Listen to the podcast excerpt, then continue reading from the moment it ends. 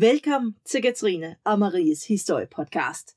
Jeg er Katrine, og med mig har jeg Falsters syvende bedste riverdancer, Marie.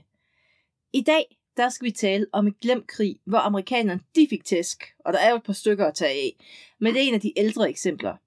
Så der er faktisk så mange tæsk i luften, at der bliver sat ild til Washington. DC. Ja, ikke hele staten Washington. Ikke hele staten Washington. Selvom Jeg, jeg være bare, vi skal, altså det er bare den slags detaljer, som er gode lige at få på plads. Mm. Og man kan spørge sig selv, hvem stod bag dette? Det var faktisk de forholdsvis fredelige kanadier, med lidt hjælp fra de krigeriske englænder. Men kanadierne, de kan godt lide at claim det som deres eget sådan, store sejr. Der er jo lavet sange. Ja. om det. Ja, men altså i, i virkeligheden havde de ikke så meget med det at gøre. Hys, hys, det er, altså, am, altså, det er kanadisk stolthed, det her. Ja. Og i øvrigt, hej. Hvad var du? Jamen, øh, jeg, jeg vil faktisk lige sige, at øh, jeg, jeg vil nok mene, at jeg er lidt højere op i top 10 af Riverdancer end 7. Øh, har du mødt Lone for Rudkøbing, som vist nok ligger på Lolland? Øh, Rudkøbing ligger ikke på Lolland, nej. Øhm, Fedt, jeg er simpelthen så god til geografi. så øhm, jeg har faktisk øh, øh, danset en del Riverdance i, øh, i min tid. Så øh, hvis der er noget, så ringer du bare. Men øh, det er jo ikke det, vi skal snakke om. Min øh, formidable karriere som øh, riverdancer. Øh, vi skal snakke om den her fantastiske krig, som hedder nogle gange krigen af 1812. Det hedder den i hvert fald på engelsk, War of 1812. Men kært barn har mange navne, og den her konflikt er ikke nogen undtagelse. Derfor har krigen følgende navne. Krigen af 1812, som allerede nævnt, den amerikansk-engelske krig, den britisk-amerikanske krig, eller den anden uafhængighedskrig, og det er jo så øh, for USA, altså Amerikas anden uafhængighedskrig.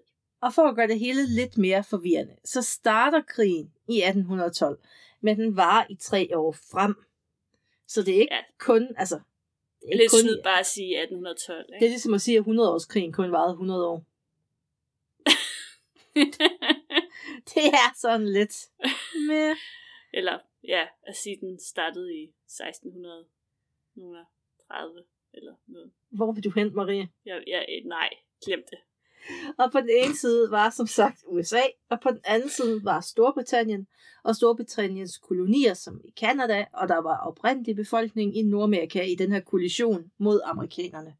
Mm. Og i bagklogskabens klare lys, der kan man spørge sig selv, hvorfor den her konflikt? På overfladen, der ligner det her en kæmpe spild af tid og blod og soldater og alt muligt andet. Penge, ikke mindst. Øhm, fordi politisk set, så ændrede den her krig absolut intet. Lidt ligesom Første Verdenskrig på en måde. Øhm, der, var, der var ingenting, der var forandret efter den her krig. Ingen grænser, der blev flyttet. Ingen ressourcer, der blev vundet. Så, kæ? Altså man kan jo sige, at efter første verdenskrig, så var der altså ting, der blev flyttet, Maria og ændret. Jeg ved ikke, om du har hørt om Sønderjylland. Øh, en smule.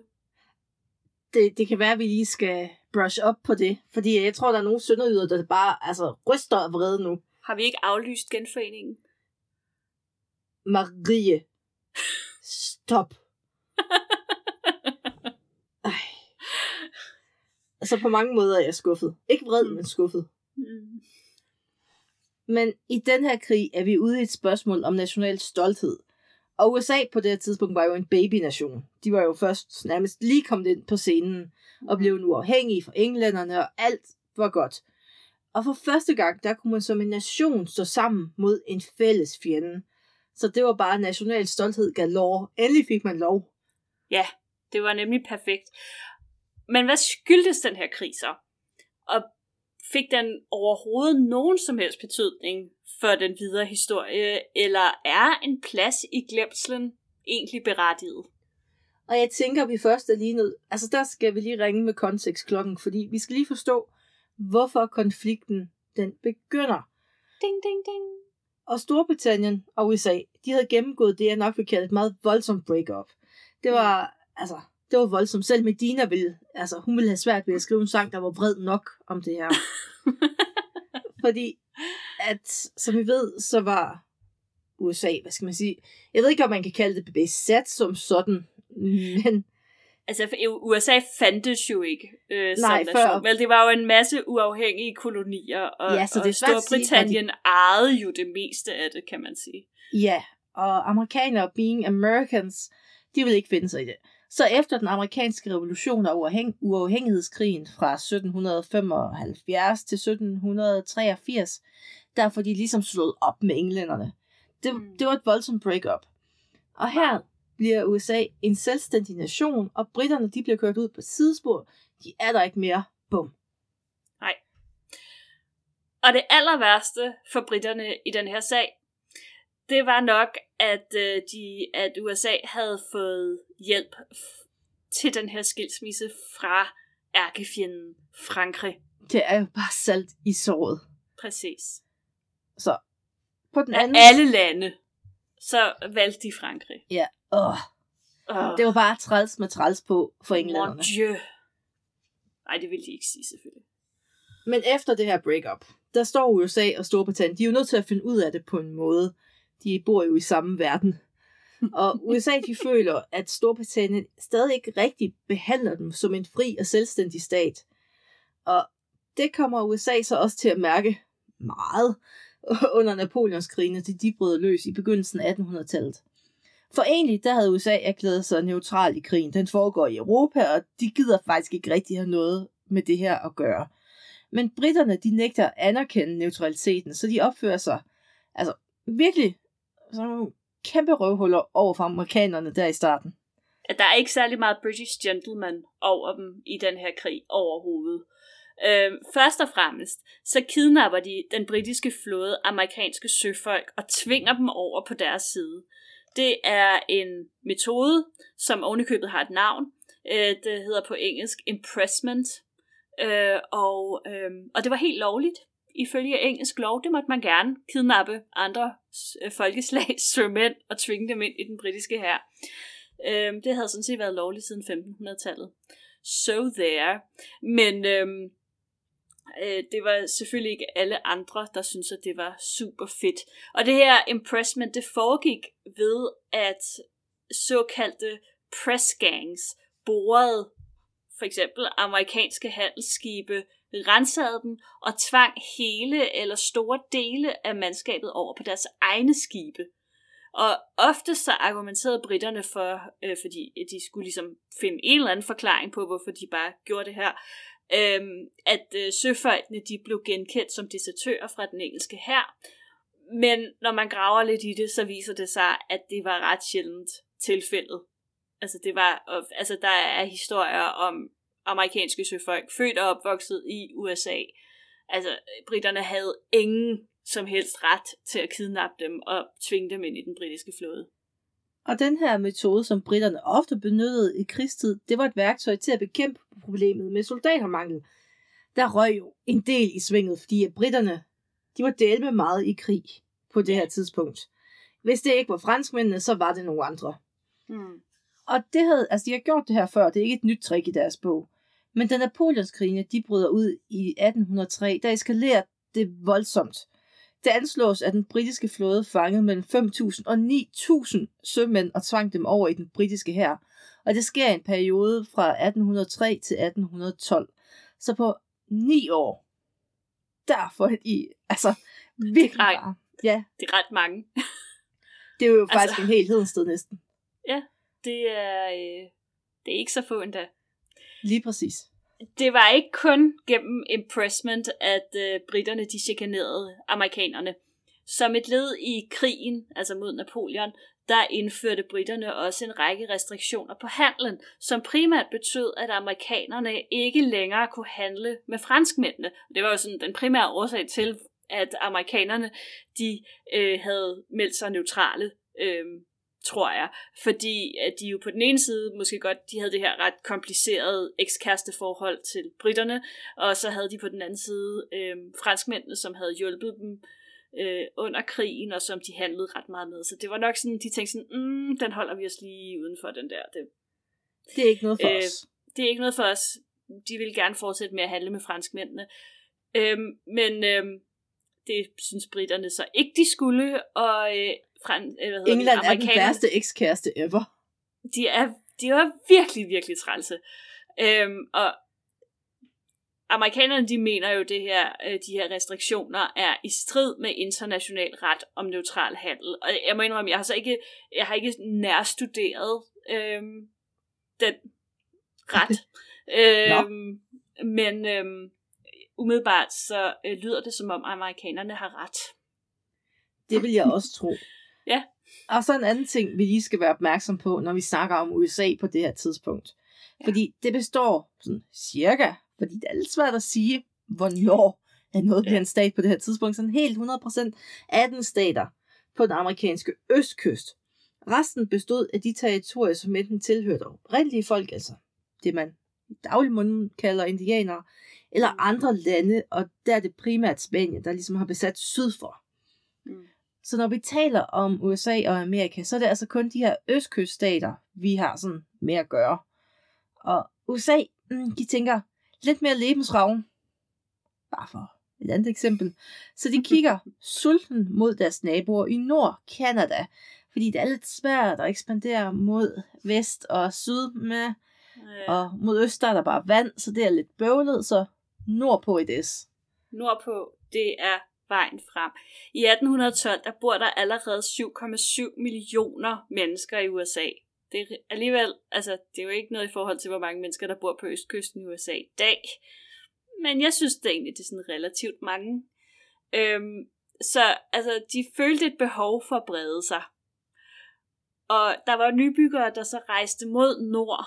Øhm, men den oprindelige befolkning, der ligesom boede i de her områder, det var øh, op omkring øh, øh, sådan det nuværende Detroit, Michigan, Wisconsin område. Øh, de synes ikke det her, det var ikke, det var ikke noget, de synes om. Det var ikke okay med dem. Øh, og øh, de angreb de amerikanske nybyggere, så det var fuldstændig umuligt at etablere permanente bosættelser i de her nordlige territorier. Og ved du hvad det værste var ved det her, Marie? Nej. Amerikanerne finder ud af, at de våben, de indfødte skyder med, det er britiske våben. Ej. Og hvor har de fået de våben fra? Ja, de opstod måske bare fuldstændig tilfældigt.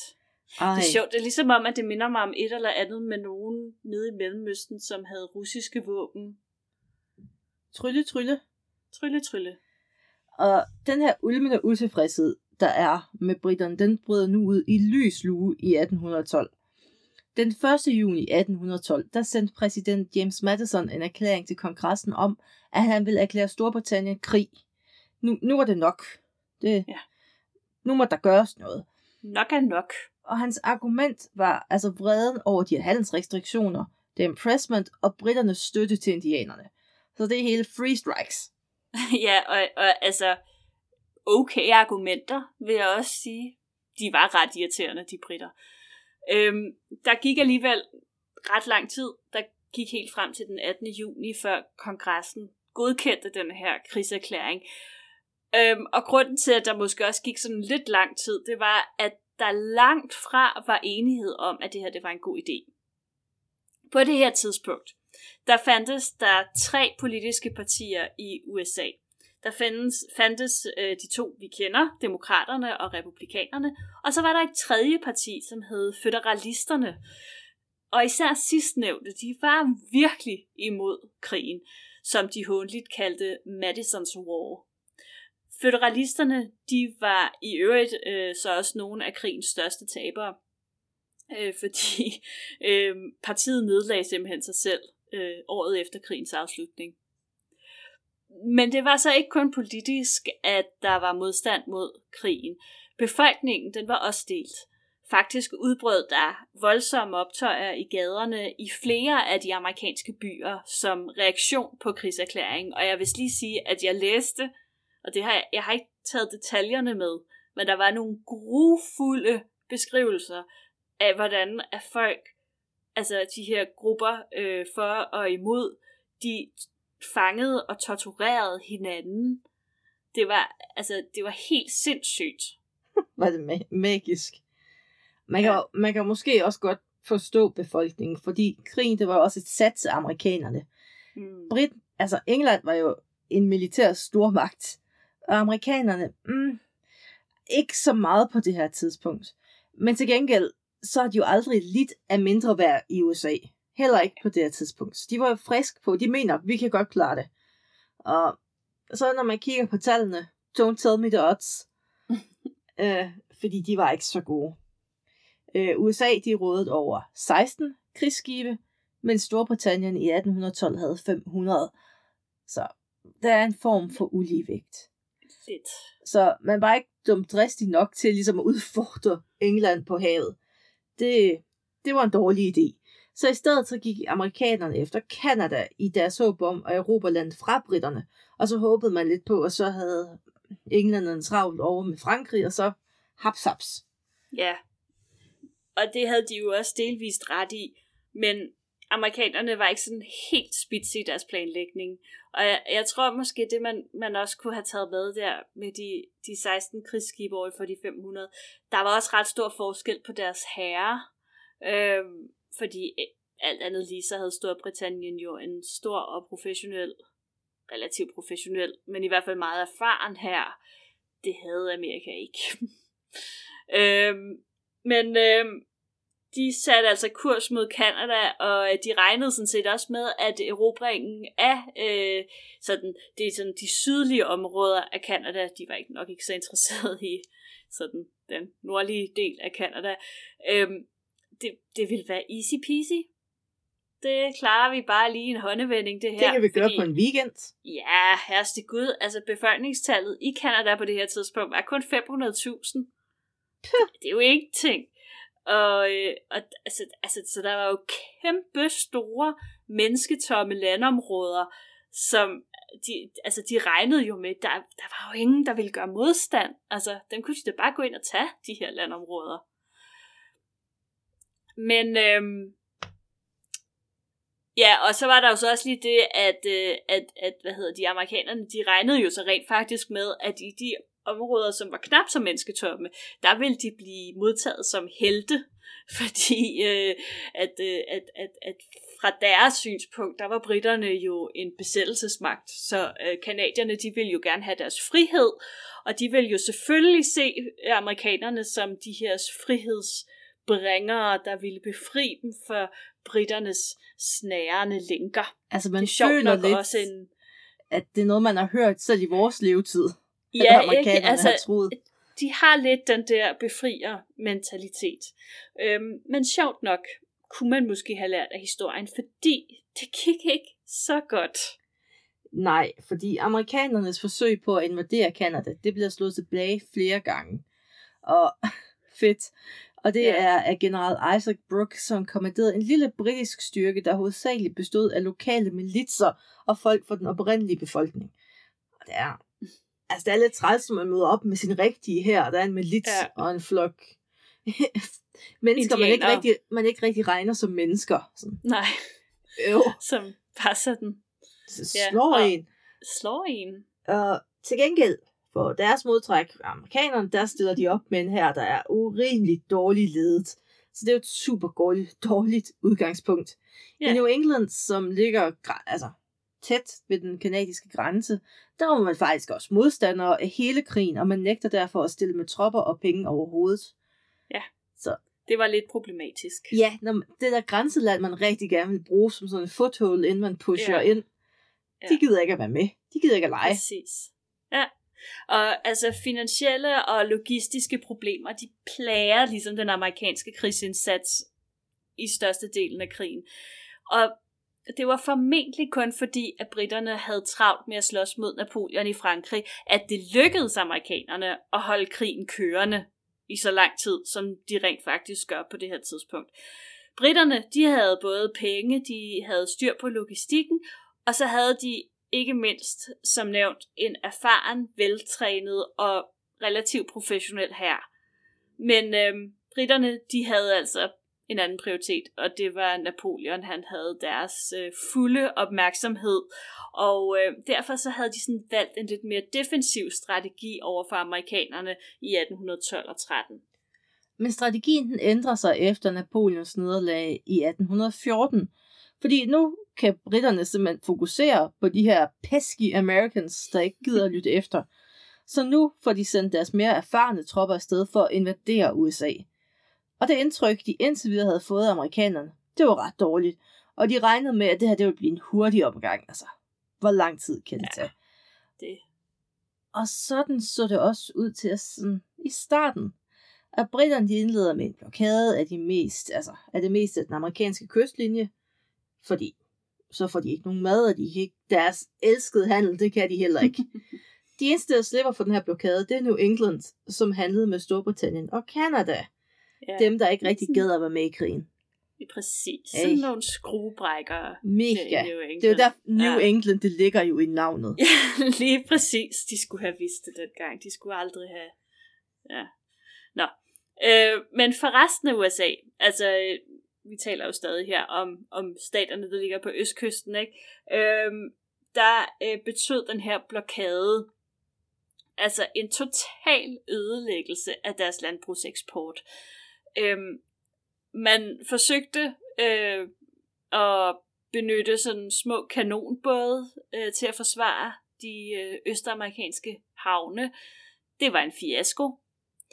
Øh, og britterne de plyndrede den amerikanske østkyst efter for godt befindende. Simpelthen. Et af de her angreb, øh, som er et af de sådan, mere berømte, det var slaget ved Bladensburg, øh, der blandt andet også omfattede den, den førnævnte invasion af Washington D.C. Ikke som staten. Resu- ikke staten, byen, som resulterede i nedbrændingen af det hvide hus, øh, USA's kongresbygning, og øh, et flådeværft og, og en række andre sådan øh, offentlige bygninger. Det virker helt forkert at sige, at Washington er blevet brændt ned af fjender, så ja. når, når man bor lever i dag. Ja. Det virker. Altså, man, hvis man forestiller sig, at, at det var sket i dag, ikke? altså det havde jo været um, mindblowing. Altså bare, altså, vanvittigt. Bare for, ja, men jeg kan slet ikke, uh, det er et underligt koncept inde i mit hoved.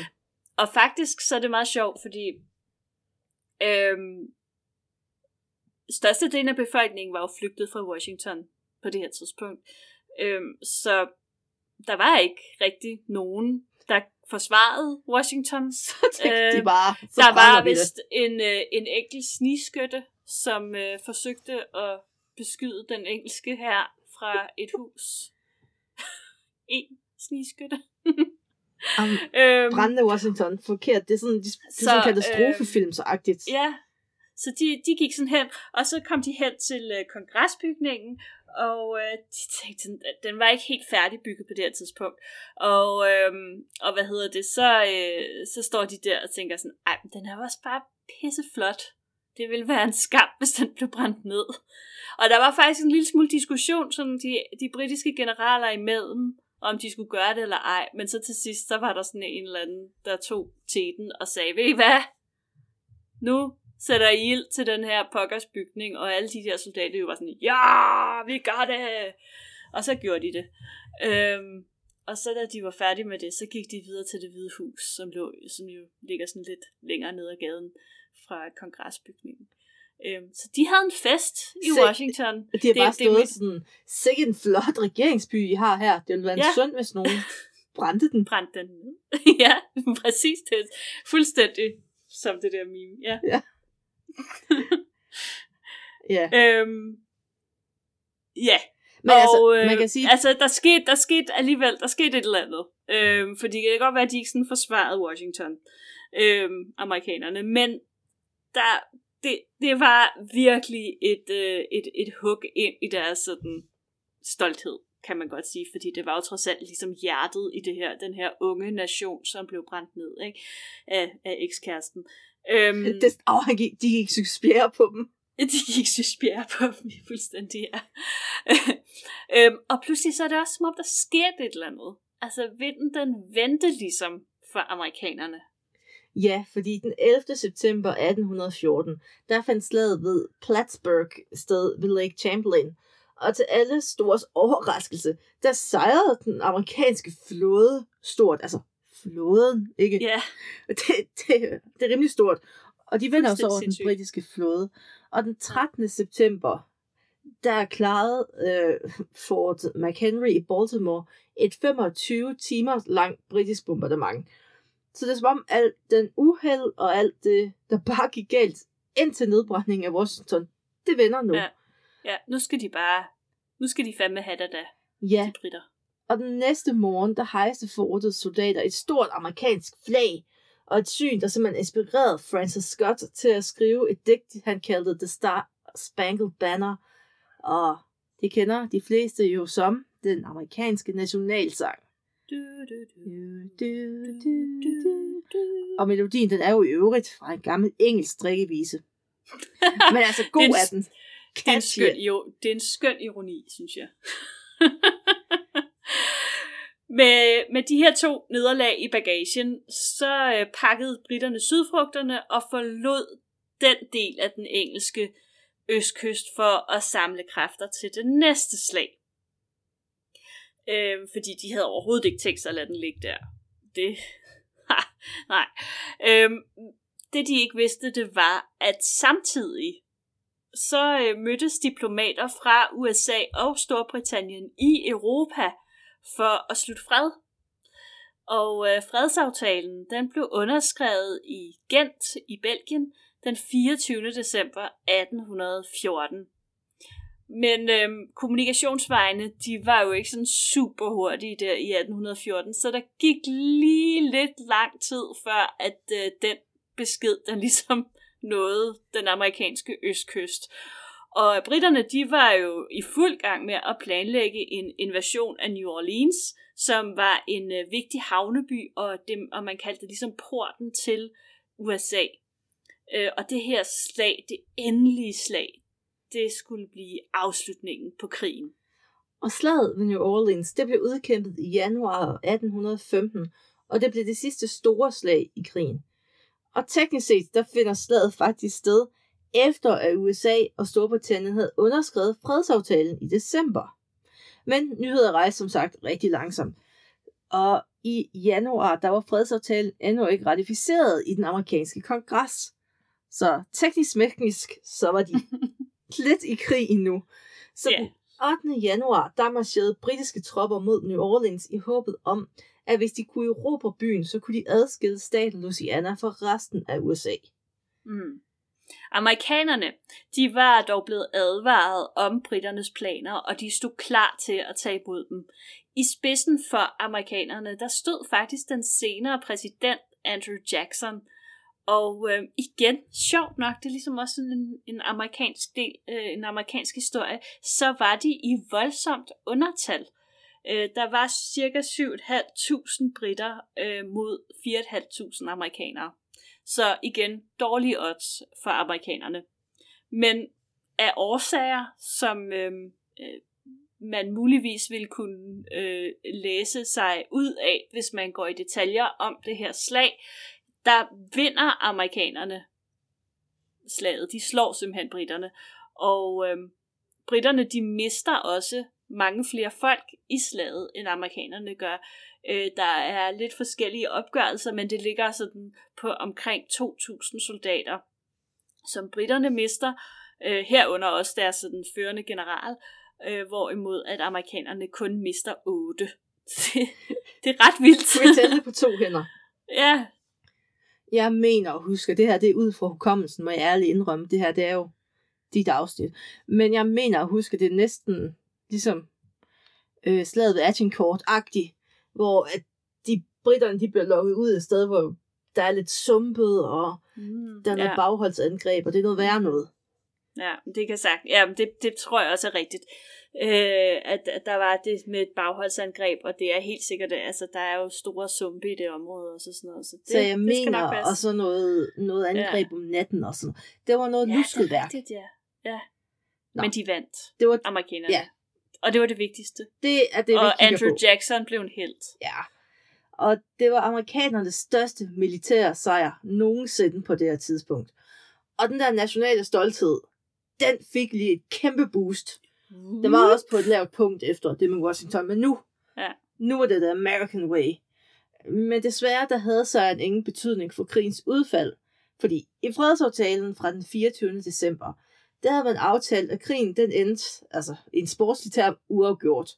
Og tingenes tilstand, de skulle bringes tilbage til der, hvor de var, inden krigen begyndte. De gik ikke i straffespark eller noget. Nej, det var bare Det var bare, ja, Meget. streg. Så stop.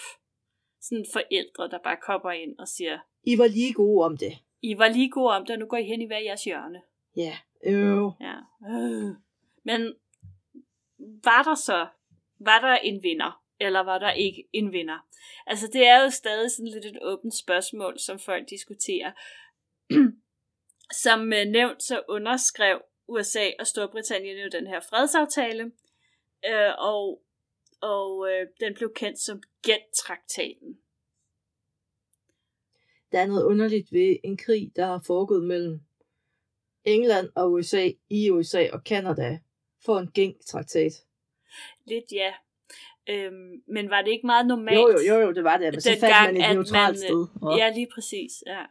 Og- så, så, og gæng-traktaten, den genoprettede forholdet mellem de to lande til det, man kalder en status quo antebellum, altså tingenes tilstand inden krigen. Og det Mm. betød, at alle fanger de blev frigivet, og grænser de blev genoprettet for sådan, hvordan de så ud før krigen.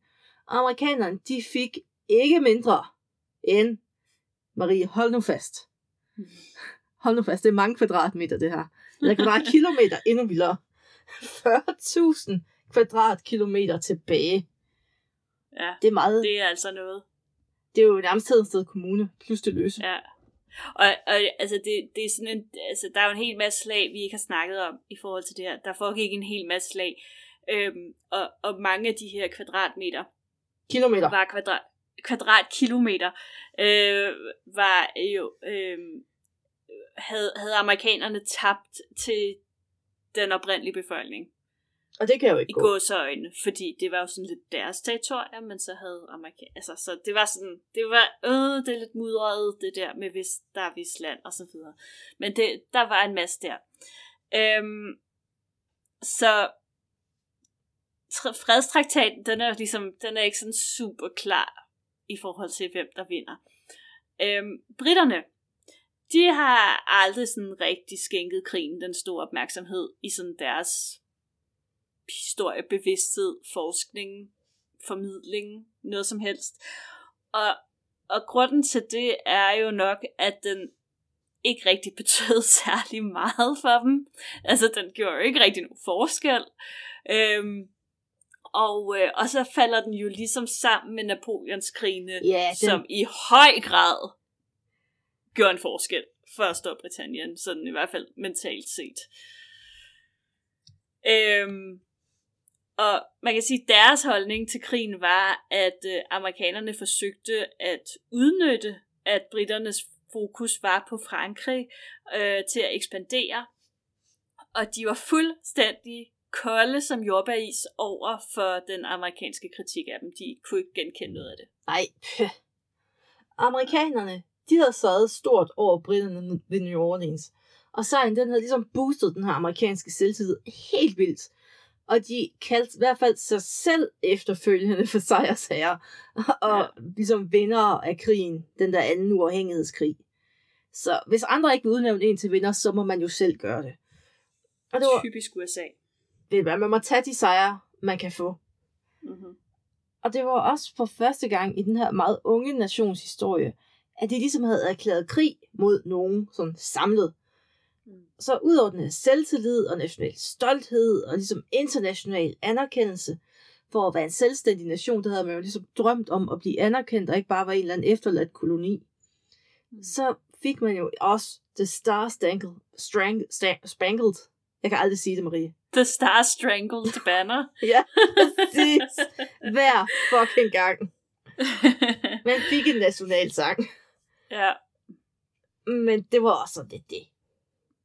The Star Spangled ja. Banner. Spangled Banner. Yes. Og hele det der med at pay allegiance to the flag og sådan noget. Al, al den der dyrkelse af flaget, det startede sådan Ved hvad, vi må her. elske USA for deres selvtillid. Det må vi. Canada, dem har vi ikke snakket særlig meget om. Øhm, de var blevet lidt en lus mellem to negle i den her konflikt. Øhm, det var jo som sagt kun sådan den sydlige del af, af Canada, som sådan rent faktisk deltog i krigen. Det var nok også primært der, der boede mennesker. Øhm, og det var ikke fordi, de egentlig ville den her krig øhm, overhovedet. Altså, det er jo trods alt Canada. Øh, de er jo sådan nogle meget fredelige mennesker. Men eftersom britterne havde overherredømmet over Canada, øh, har overherredømmet over Canada, så havde de ikke rigtig noget valg. Altså, det var ligesom, når britterne går i krig, så går Canada i krig. Øhm, det var ikke fordi, man var sådan specielt begejstret for britterne overhovedet, men da amerikanerne ligesom invaderer den sydlige del af Canada, mm, det synes man heller ikke er skide fedt. Så der var man alligevel klar til at, at forsvare sit land. Og i dag, der ser kanadierne krigen af 1812 altså der ser de det lidt som et vendepunkt i deres kamp for selvstændighed. Og det var ikke fordi, de blev fri for britterne efter det her, men fordi Kanada ikke blev indlemmet i USA. Det var man jo rigtig bange Det gider man ikke. Man ser meget ned på dem.